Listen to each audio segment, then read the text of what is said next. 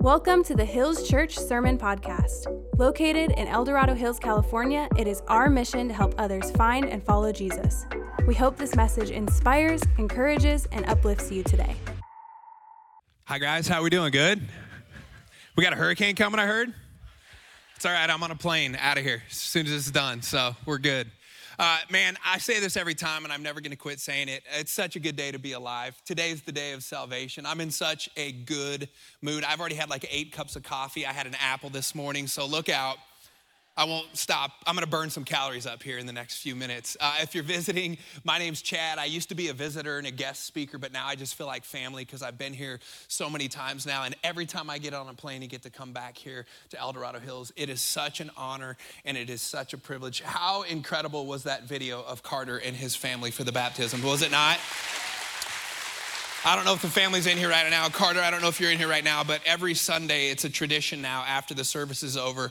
Uh, Carter and I get to talk and we get to pray together. And I am like you guys, just believing that God is going to continue more and more to just heal his body from the inside out, from the top of his head to the bottom of his feet, that the Holy Spirit in him is going to be too overwhelming for that cancer to continue to exist. I just believe that with childlike faith. So, Carter, if you're in here, I just want you to know from one friend to the other how much I love you and how proud I am of you for a kid your age showing such perseverance, such faith.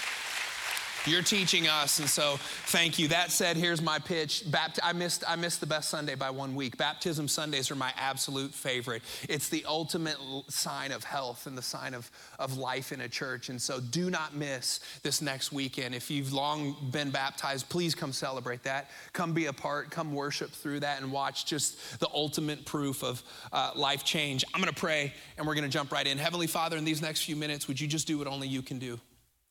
I'm going to talk my best and I'm going to do my best, but it's so much bigger than that and it's so much more important than that. So, Holy Spirit, just, just be with us and meet with us in such a precious and special way. I pray we walk out of these doors better than we walked in. And I pray this in the name of Jesus. And everybody said, Amen. So uh, I spent 18 years in Denver, Colorado. We recently, a couple years ago, moved to Austin, Texas, but uh, we lived in a suburb of Denver called Littleton, Colorado. And at our elementary school, and I have, as you know, I have four kids, um, and I always tell you I should have had two. I haven't changed on that, but we'll move on.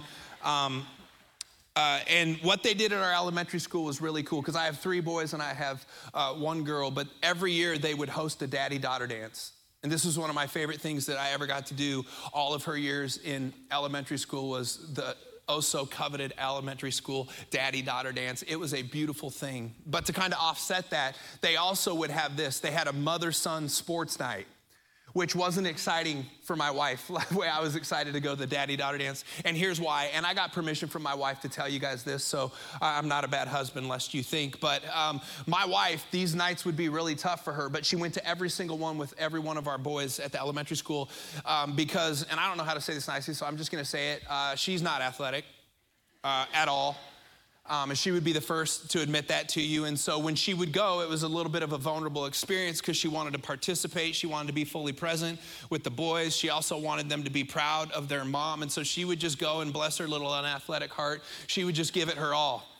And the last one that we ever participated in, or that she went to uh, the last year of, of being in school there, uh, they had this thing there, this obstacle course that was like bouncy house type obstacle course thing, and it was called the Gauntlet. And it was called the Gauntlet for a reason.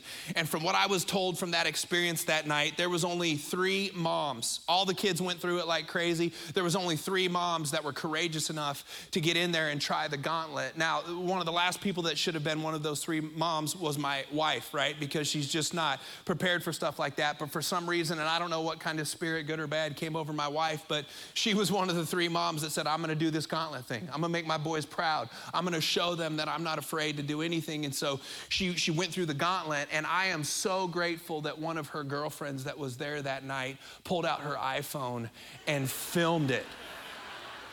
Watch this.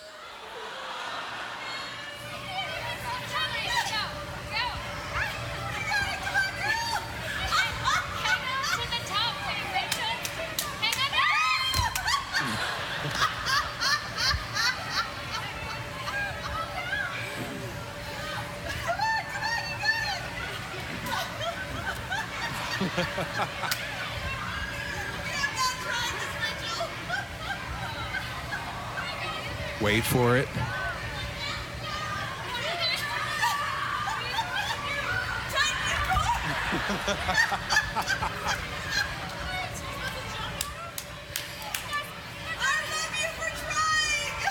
I love you for trying. Yeah, you can clap for her. She earned that one. I love my wife. I got permission, obviously, from her to show that video, and I had to take her on a date night to do that. I also have to pay my kids royalties whenever I tell stories about them from up here. And so um, I'm grateful to Hills Church for allowing us to have a date night so I could show that uh, video. If, you, if you're taking notes this morning, uh, the title of the message is this I love you for trying.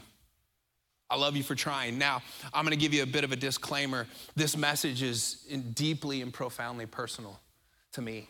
In fact, I've been sitting on this message for the last two years before I ever decided to write it or before I ever decided to talk about it and uh, put it out there. Um, but we're going to go, if you have your Bibles, to Matthew chapter 14. And Matthew chapter 14, in my opinion, is the quintessential I love you for trying moment. It's as absolutely as good as it gets. And put a bookmark on that. We'll get there, but I want to give some context for where we're going this morning. Uh, in 2021, I had probably, I would say, in my 49 years of life, I had the hardest year of my life. It's just like the stars, all the wrong kind of stars aligned, and everything in life was just not going as well as I had dreamed it to be at this point in life. Uh, nothing seemed to be working. I was uh, putting myself out there and trying so many different things to be the husband and to be the father and to be the pastor and preacher that I had always dreamed and hoped to be. And it's just, have you guys ever had, come on, we've all had it, it's called life life. Those seasons, maybe some of you right now, you find yourself in one of those seasons right now where you've got a good heart, you really do have good motives, you genuinely, genuinely want to live a life that brings honor and glory to Jesus Christ through how you live your life, but it just seems like so many things keep coming up against you, even though you're trying so hard. And there was there was one night where I was uh, supposed to be preaching, and I was, I was in Chicago, and I was in my hotel room, and I was doing my normal pre preaching stuff. I was praying to God. I was trying to get my heart ready for the message. I was looking over, getting familiar again with my notes, and I was so distracted the whole time that I was trying to prepare to go preach that evening because life in 2021, that was my year, it was just absolutely handing it to me. And I was just so distracted. And all of a sudden, I just quit preaching, or excuse me, I just quit going over the message. I quit uh, uh, praying about the message and about the church service. And I started pacing in my hotel room pretty fast. And I just like the psalmist, man, I started talking to God. I got so real and so vulnerable with God. And I was just telling him about my year like he doesn't already know, right? But I was just going through my year and I was going through all the ways that I had put myself out there and that I was trying to do right in so many different areas of life, and everything just keeps coming up short and frustrating. And at one point, as I was praying and it was getting more passionate, all of a sudden, I just felt myself bawling by myself in my hotel room, just bawling. And I was losing words, and you know me, I have some words. I was at a loss for words. That's how I know it was getting real. And I finally mustered up the energy to just say one more thing to God before I quit praying. I just looked up to God, and I wasn't shaking my fist at Him, but I was just crying out to Him, and I said, God. And I was just bawling. I said, I'm trying. I'm trying. Have you ever been there before? And I just went and I just laid prostate on my hotel bed, no more words. And I just laid there for a good while and I cried. And there's this verse in the Song of Solomon that I love. It says, The Lord has brought us to his banqueting table. His banner over us is love. And I'm at the risk of sounding hyperbolic or sounding like I'm being dramatic for the sake of a sermon. I promise you when I tell you that this story is completely true I'm laying on the bed and I'm just sitting there crying and I'm empty and I have nothing left and I'm supposed to go preach in a couple hours. And as I'm laying there, I literally felt the blanket of God, the, the, the banquet of God meet me in that hotel room. It's the closest thing I've ever had to like a spiritual mystic moment where the presence of God was so tangible and palpable and so felt and so strong. And I wasn't talking, I wasn't praying, I wasn't trying, but I just felt Him. Cover me in so much love. I felt a supernatural strength. I felt a supernatural encouragement that didn't come from people or man. It was literally coming from the presence of the Spirit of God in that hotel room. And then I'm, I've never heard an audible voice from God. I think that would be terrifying and I think it would be awesome.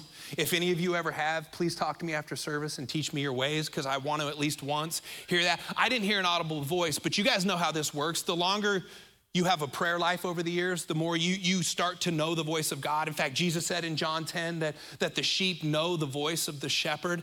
And I am telling you, it might as well have been an audible voice because in that hotel room, I could hear so loudly and with such kindness and sincerity, I heard the voice of God saying this Son, I see those tears, I feel your burden, and then I felt him say this to my heart so strongly I absolutely love you for trying.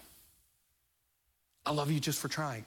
Now, here's, here's the problem with that, Hills Church. We have been born into a culture that gives very little credence or attention or anything to this idea of, of trying. Hollywood doesn't make movies about triers, they make movies about uh, utter success and utter failure.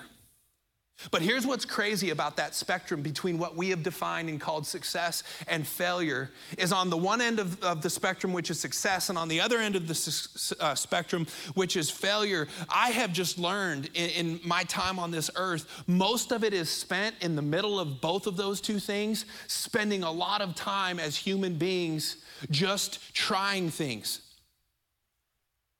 It would be horrible if the God of the universe created us and then was just paying attention to us based on nothing more than our successes and our failures when we spend most of our time and most of our days and years in this life doing this little experiment simply called trying things. And I just came to encourage you guys today that I believe with everything in my heart that it is the try that is the most sweet and beautiful act of faith, not the outcome. It's the willingness to bring glory and honor to Jesus through your tribe. But again, the world doesn't love this. I was talking to a friend about this message, knowing I was about to write it after two years of sitting on it. And somehow we started talking about Star Wars because my friend is a big Star Wars nerd. Do we have any Star Wars nerds in the room? Are you all single? Yeah, no, I'm just kidding. I'm kidding. Kinda, not really, but I'm kidding. I'm kidding. I, am ta- he's the guy that, you know, he goes to the midnight showing right? When, when the new one comes out and he's dressed in a costume and he waits hours to get his tickets. And again, I told him one day, I said, This is why uh, you're single. I chose marriage over Star Wars, but it's cool. No, but I'm talking to him and I said, You know what? In this message, I'm going to take issue with the great little green sage, Yoda. With one of his most famous quotes, because I'm not sure that I fully believe it to be true. And here's the quote put that up on the screen, and I'll do my best impersonation. Forgive me ahead of time. Do or do not. There is no try. well, that was more Kermit the Frog asked than Yoda. I'm sorry. I won't do that again. I did my best. I tried, all right? Forgive me.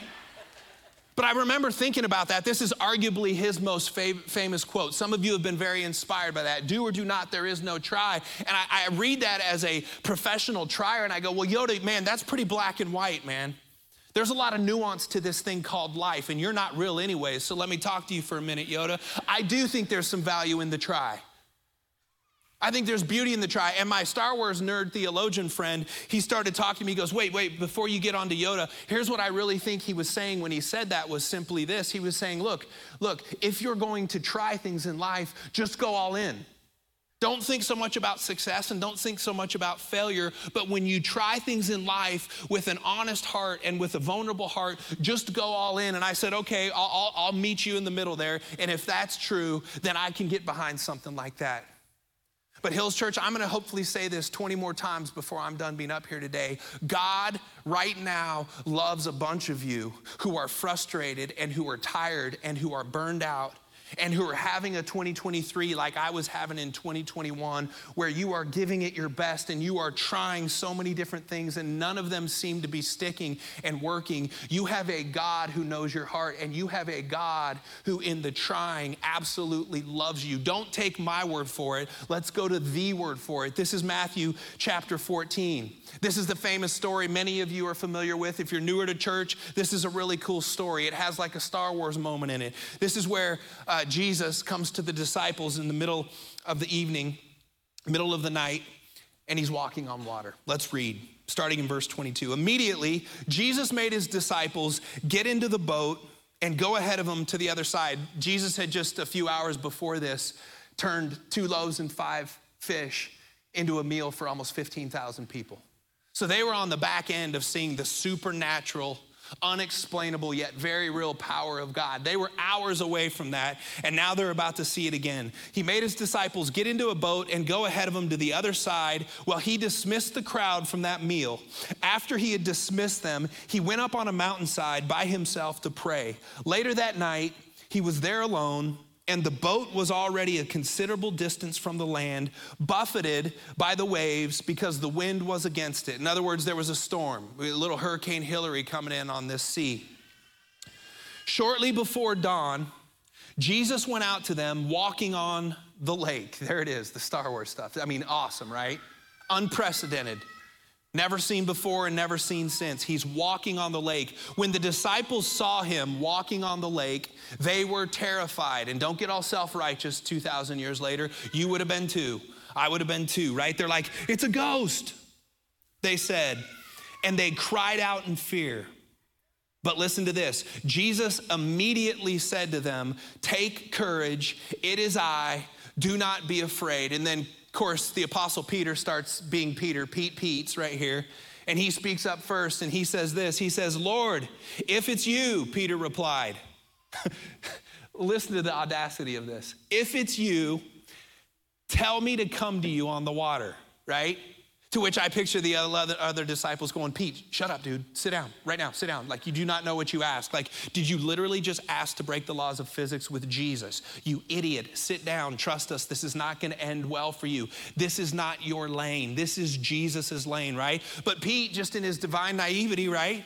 Which I love, he says, Hey, if it's really you, then can I do it too? You know what he says? Like a little kid, Hey, hey, dad, can I try? Right? And, and we talk about this often here, but Jesus literally tells us multiple times in the Gospels if you want to enter his kingdom, the entry point to the kingdom is to have the divine naivety of a child. It's called faith. Don't, don't you, come on, moms and dads, you see that all the time with your little kids. If mom can do it, then I'll do it. When my wife got in that gauntlet, as you see, she probably shouldn't have, like that was sending a message to my boys hey, you can get in here too. Can I, can I try that? If my mom did it, I can do anything. If I can see my mom doing it, I can do it. If, if dad's doing it, can I, can I try? Now, you would think Jesus would be like the 11 disciples and be like, Pete, I, I really appreciate this and this is great, but I'm gonna do some good parenting. I'm gonna keep you out of a precarious situation. In fact, there's a tempest, there's a storm right now. This is really dangerous. Plus, nobody in the history of the world as a human has ever broken the laws of science like this, like I'm doing right now. So I love you for asking, Bud, but I'm gonna need you to do the safe thing and I'm gonna need you to stay in the boat. Doesn't that make sense? That's what I would have done. But when Pete says, hey, hey, Jesus, can, can I try? Listen to the heart of God. Listen to what Jesus' response is. He says, Come, come on. I love it, son. Let's go. To which I'm guessing, just I try to use my holy imagination here and put myself in Peter's position. I, I, I would be like going, Oh, wait, what? You, you, I can? I didn't, you weren't supposed to say yes. I just wanted to sound tough and courageous in front of my friends. Oh, no, what do we do here? Like, I got a problem now. He said I could get out of the boat, right? And you ever have these conversations in your mind? I have these all the time. They're only about 10, 15 seconds long, but they feel like about five minute conversations, and they're super eloquent and impassioned. Like, I would have had this, and I'm guessing Peter would have had this, like, oh no, what did I just do? Like, let me put it in 2023 terms. I would have, the minute Jesus said, yeah, come on out, I'd have been like, uh, hold on, Jesus. Uh, Siri, what's the definition of risk reward? right? She's like, okay, here's what I found on the internet. If you'll go to the ancient Hebrew scriptures, particularly Matthew chapter uh, 14, verses 22 through 30, you will get the single greatest picture of what risk reward looks like. Sorry, that was dumb. I won't do that if I ever preach this again. Okay, loud and clear. I, I read you guys. But I wrote in my notes here, just, just real quick, thinking about this moment. I just, I just went over the risk rewards that Peter had to be thinking of in real time as he was about to get out of that boat. And I put first risk, well, what if it doesn't work? To all you triers out there, right? That's a real fear. What if it doesn't work? But then I wrote reward. What if, what if it does? Risk, I wrote, if it doesn't work, I am forever the butt of jokes to my 11 friends. Do I really want that? Is it really worth it? But the reward, if it works, I just gained a newfound respect and honor and influence in the life of my 11 friends forever. I wrote risk. This is a big one. What if I disappoint Jesus because it goes bad? We all feel that when we're trying to when we're honestly trying to serve sincerely Jesus. What if what if what if in my trying I disappoint Jesus? What if it goes really bad? Reward. What if I deeply in this trying really please the heart of Jesus? And then I wrote biggest risk, and this one's just practical. What if I drowned? There's a storm, there's a tempest out there. What if I go out there, this goes bad, something happens? He's a professional fisherman. He understands what those waters can do. He understands that waves are undefeated on humans, like they, they just win. What if I drowned? And then I wrote, though, biggest reward. What if he looks back and goes, that day was the day I was most fully alive? And Hills Church, I just want you to know this this weekend faith will always be a risk reward proposition. Faith will always be a risk reward proposition. But here's some really good news faith is never blind. I'm gonna be honest with you, when you try some things for the glory of Jesus, when you step out in faith in any area of life, it is going to, risk is always gonna ask you to throw some caution to the wind. This is why so many humans are naturally risk adverse is because it's always going to ask you in certain moments to throw caution to the wind. But here's some really good news. Well, faith will at times ask you to throw caution to the wind. Faith will never ask you to throw wisdom to the wind at the same time. You understand that? It never will. And here's my point. Do you remember what, what Peter said when he asked to walk on water? What was the first thing that came out of his mouth? He said this Lord, if it's you, there's the wisdom. Like, I wanna do, I wanna try some things. I wanna take some chances. I wanna exercise my faith. I wanna go for some things in life, regardless of if I fail or if I succeed. I just wanna go for some things. But, but here's what he does that was brilliant that most of the time we read this and we look right, he goes, No, Lord, if it's you, then tell me to come out onto the water. Like, if, if you're the one putting this on my heart, then I believe anything is possible, not because of me, but because of you. So, Lord, if it's you, so faith will always, at different times when we are risking for the glory of Jesus, ask us to throw some caution to the wind to put on our big boy pants, to show some bravery, to show some, show some courage and initiative, but it will never ask you to throw wisdom to the wind at the same time. The Bible goes on to say this Peter got down out of the boat. It's like he's really doing this now. And listen to this this is awesome. He walked on water. As far as we know, he's the only human, of course, apart from Jesus, to have ever done and probably will ever do something like this. He literally walked on water and came towards Jesus. We don't know how far he got before things got real, but it says, when Pete saw the wind, he was what? I get it. He was afraid. And beginning to sink, he cried out, Lord, save me. Now, this literally happened 2,000 years ago, but let's not in 2023 miss the metaphor for us that is buried in this scripture, that's buried in this moment. He starts to get his eyes on the wind and the waves. He starts to see the, the overcoming power of the, the storm. And what's he start to do when his eyes are off Jesus and his eyes are on all of the elements? He starts to sink. Do you know what the metaphor for us here? You know what wind and waves are for us? It's just called real life. Some of you, you walk in here this weekend and the winds and waves of life feel like they're winning right now. They are beating you down. They are pressing up against the boat of your life and you're afraid and you're not sure how you're going to get through it. And some of you, even in here, like me, and I understand this, I have empathy for you. Like me in 2021, you feel like quitting. Just, just sink it, just sink me, I'm done, right? Like life's hard sometimes. And you know what made life hard for Pete? Trying. That's what set him up to sink. Was that he tried in the first place. He was willing to take that kind of risk. But can I tell you, Hills Church, who I think took a bigger risk than Pete in that moment? I think the 11 guys who chose to sit in the boat and vicariously watch Pete live his life. I think that's as, if not more risky than Pete getting out of the boat. They're in there with their, you know, I, I, would say this because I know, I know where my heart can go. If I would have been one of the 11 disciples, I would, we all want to think we'd be Pete in that moment and we'd be the one to go, I'll do it. But 11 of the 12, there was some, I think this just speaks to our human nature. We're like, yeah, I don't want to do that. And you know what I you know what I think and I can't prove this but I think that when he finally sunk they all took a big exhale like oh thank God. Thank God that didn't work. Because we would have had to live with the implications of the fact that he got out and tried and did something nobody else has ever done. And so I bet they may have even got a little bit of self righteousness once he started sinking, you know, getting out their computers and starting their blogs. We told him not to do it. Like that was right, like you know, with their with their dry robes and their pride still intact. Meanwhile, he's out there flailing and he's starting to sink and he's crying out to Jesus.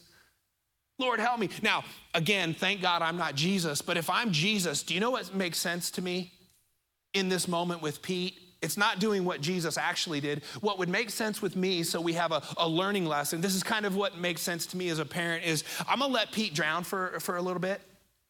I'm gonna let him flail for a while. I, I, wanna build up a little trauma, a little PTSD from this moment so he doesn't have the audacity to try and play God again and get out on the water and do all the things that I'm here doing. That's my lane, not Pete's. So I'm gonna, I'm gonna teach this child a little lesson. I'm gonna let him sink maybe 30, maybe 45 I don't know, it depends on the size of his lungs, but I want to get him close. And then I'm going to sweep down like a parent would do in the last minute and I'm going to grab him so that we can have a life talk after that, right?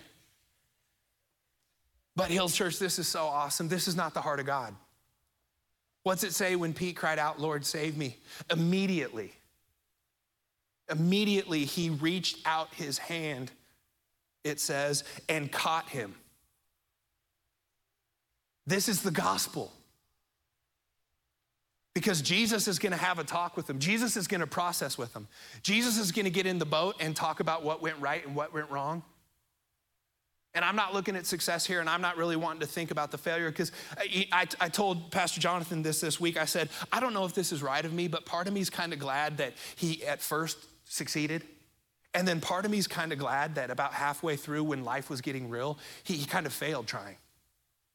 It shows his humanity. It shows us this tension and dynamic between us and God. We were created for something so much more supernatural and divine than we are currently able to experience. But every now and then, like I had in that hotel room, you just get to have these walk on water divine moments where God is just doing something awesome and beautiful and powerful through you. But then a, a week later, some storms can hit in your life, some news can happen in your life. The diagnosis can happen in your family or in your life. And all of a sudden, man, you're not, you're not a bad human for getting your eyes on the winds and the waves. You're just human. And so Jesus doesn't punish him. Jesus doesn't let a little trauma or PTSD get in him so he doesn't do this again or make a mistake. Jesus saves him immediately. And this is the gospel, my friends. Jesus saves the minute you call out to him. All who call upon the name of the Lord shall be saved.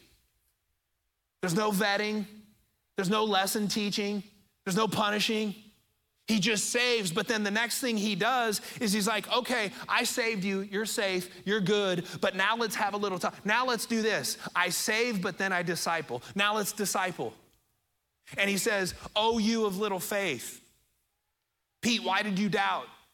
And I don't know about you who are familiar with this story, but a lot of times what we do, whether we mean to or not, is we project who we think God is onto the tone of God. We don't get told what Jesus' tone here is, right? But isn't it interesting that almost all of us, if we were asked, we would assume Jesus was put off and a little frustrated here? Doesn't it sound like that? Oh, you of little faith, why did you doubt? It sounds like a disappointed dad. But man, I've just been doing this Jesus thing now long enough and reading the scriptures front to back now long enough to know the true character and heart of God. You know, in fact, there's, there's part of me when I used to read this story, and it, I, would, I would hate to admit it, But God already knows my heart, anyways, because it would seem disrespectful to God. But I was always like, God, why are you having this talk with Pete? Shouldn't you be having that talk with the 11 guys who stayed in the boat? Like, oh, you have no faith. You have nothing to doubt because you try nothing, right? Like to me, Pete showed an immense amount of beautiful faith, but I no longer project a tone of frustration onto this text because I don't one bit believe that is the tone of Jesus in this moment. I think this is Jesus going, Do you see, son? What a mustard seed of faith can do? You literally just walked on water. But here's what happened real life got in the way, and you started to doubt. And I love you so much, and I have such great things and such plans for you, Peter, just like he has for all of us. Let's process where the doubt came from. This isn't me being, this isn't me rebuking you. Oh, you have such little faith. Where's that doubt? This is Jesus going, let's talk. Where'd the, where'd the doubt come from, Pete? Well, I started to see the waves picking up, and I've been in this situation as a professional fisherman before, and I know what can happen in these moments, and I just got really scared, and I'm super sorry, Jesus, but I started, I know if I would have just kept looking at you, I know I could have walked some more steps. But Jesus is going, no, like, I love you, Pete, for getting out of the boat and trying. And this isn't the last time I'm going to ask you for my glory to do something crazy. So let's learn from this moment. But just know this what gave Pete permission to have that conversation with Jesus was that first he immediately saved him. This is the gospel. He saves. I say this all the time when I'm with you, but I'm never going to quit saying it because it's the gospel in its purest foundation and form is that when you give your life to Jesus, those 27 of you who are going to go public next weekend, because you gave your life to Jesus, the minute you did that, you were made perfect in his eyes. The, the, the spectrum this world creates of success and, and failure, became incredibly unimportant to God. It still may be important to your peers, it may even be important to you, I'm not even going to get into that, but what I can tell you is that success was procured and finished 2,000 years ago on the cross of Jesus Christ. You sit here now perfect. You sit here now holy. You sit here right now righteous because of what Jesus has done before you. So you just keep in this life. It's precisely knowing that Jesus has finished the work for you that causes you to get out of boats and say, I'm going to be a trier the rest of my life. I'm gonna keep experimenting things for the glory of Jesus for the rest of my life. And I'm not gonna get obsessed with success and I'm not going to get obsessed with failure. When I'm succeeding, I will never get cocky because it is the grace and glory of God that allowed me to get out of the boat again today in the first place. And when I start to sink, there will be no condemnation that I feel because it's not about the sinking or the walking on water. It's about me and Jesus doing life together the way we were originally intended to do it. And whether I'm sinking or whether I'm valiantly gliding across the water and breaking the laws of science isn't ultimately the point. The point was that who was the closest in proximity to Jesus after that moment? It was Pete. It was the trying that brought proximity. Sure, he sunk, but guess what? As he was sinking and failing in the eyes of the 11 guys, who was closest to Jesus? The one who just in life wouldn't give up. I think about our pastor James, and I hear his words in James chapter 1, I believe it's verse 18, where he says, Blessed is the man or woman who has persevered under trial or under trying. For at the proper time, he or she will receive the crown of life that has been promised to them. I'm gonna land this plane with this. I, uh, how long ago was it? Over a year ago, coming out of 2021, I was sitting in my office and I was supposed to be writing a sermon for where I was going to preach that weekend. I was supposed to be doing hard grown up work. And what I found myself doing, and I know none of you have ever done this, but I found myself in the vortex of YouTube, right? Just going down that wormhole and video after video. And I don't know how I even got there, but one video leads to another interesting yet useless video. And I came across a video. It was 25 minutes long. I definitely didn't have the time for that. So what did I do? I watched it all. It was a video of a commencement speech at the University of Southern California. It was one of their former students, guy, you may have heard of him, his name's Will Ferrell. Um, kind of a funny guy, and they had asked him as an alumnus to give the commencement speech. And, and my rule of thumb is if Will Ferrell's giving a commencement speech, I stop and listen to it all, period. That's just what I do. I'm bound to do that. And for the first 20 minutes, Will Ferrell was being Will Ferrell. He was doing exactly what you would have expected him to do. He was just hilarious. Just had the, the students and the teachers dying laughing the whole time, just telling a bunch of funny anecdotal experiences during his time in college, cracking everyone up. And then he, in the last five minutes, did what they probably paid him very well to do was he brought it home and he landed the plane and he started getting a little more serious with them and he started talking to the students in that speech about all the things he went through before anyone ever heard the name Will Ferrell. He just started talking about the immense amount of times he just kept trying to do what he really felt passionate and called to do and just kept failing. Talked about all the times he tried stand up comedy and realized he was not good at stand up comedy. And he started talking about all the times that, you know, he did this or that sketch comedy and none of his work. He tried out for commercials or parts and didn't get any of it. He said, and then all of a sudden it just started working and now everybody knows me. But he said this I just want you to know this before anybody knew my name, here's what I just kept doing. And he used this analogy. He goes, I just kept throwing darts at the dartboard. He goes, and most of the time I'd throw the darts at the dartboard and they'd hit the board and they'd fall or they'd miss the board completely, right? You guys, you know, that's like if you have a dartboard in your house, fixing up a lot of drywall stuff. He goes, most of them didn't, didn't stick or didn't land or didn't even hit the, even close to the mark. He goes, but every now and then you just keep trying enough. You just keep throwing enough darts at the dartboard in life. He goes, eventually some are going to start to stick. And he goes, and that happened for me. And he goes, that's going to happen for you too. He goes, so go out there and courageously just keep trying keep throwing darts at the dartboard. And I, I was so, because of the season I had just went through, I was so blessed and overwhelmed by that video. It spoke so much to me in that moment because I needed to hear it because I was still in that, God, I'm trying season. That I called my wife in and I said, hey, watch this commencement speech with me. And we watched the whole thing over again to the end. And my wife was like, that was really neat. That was really cool. And she walked out and never talked about it again.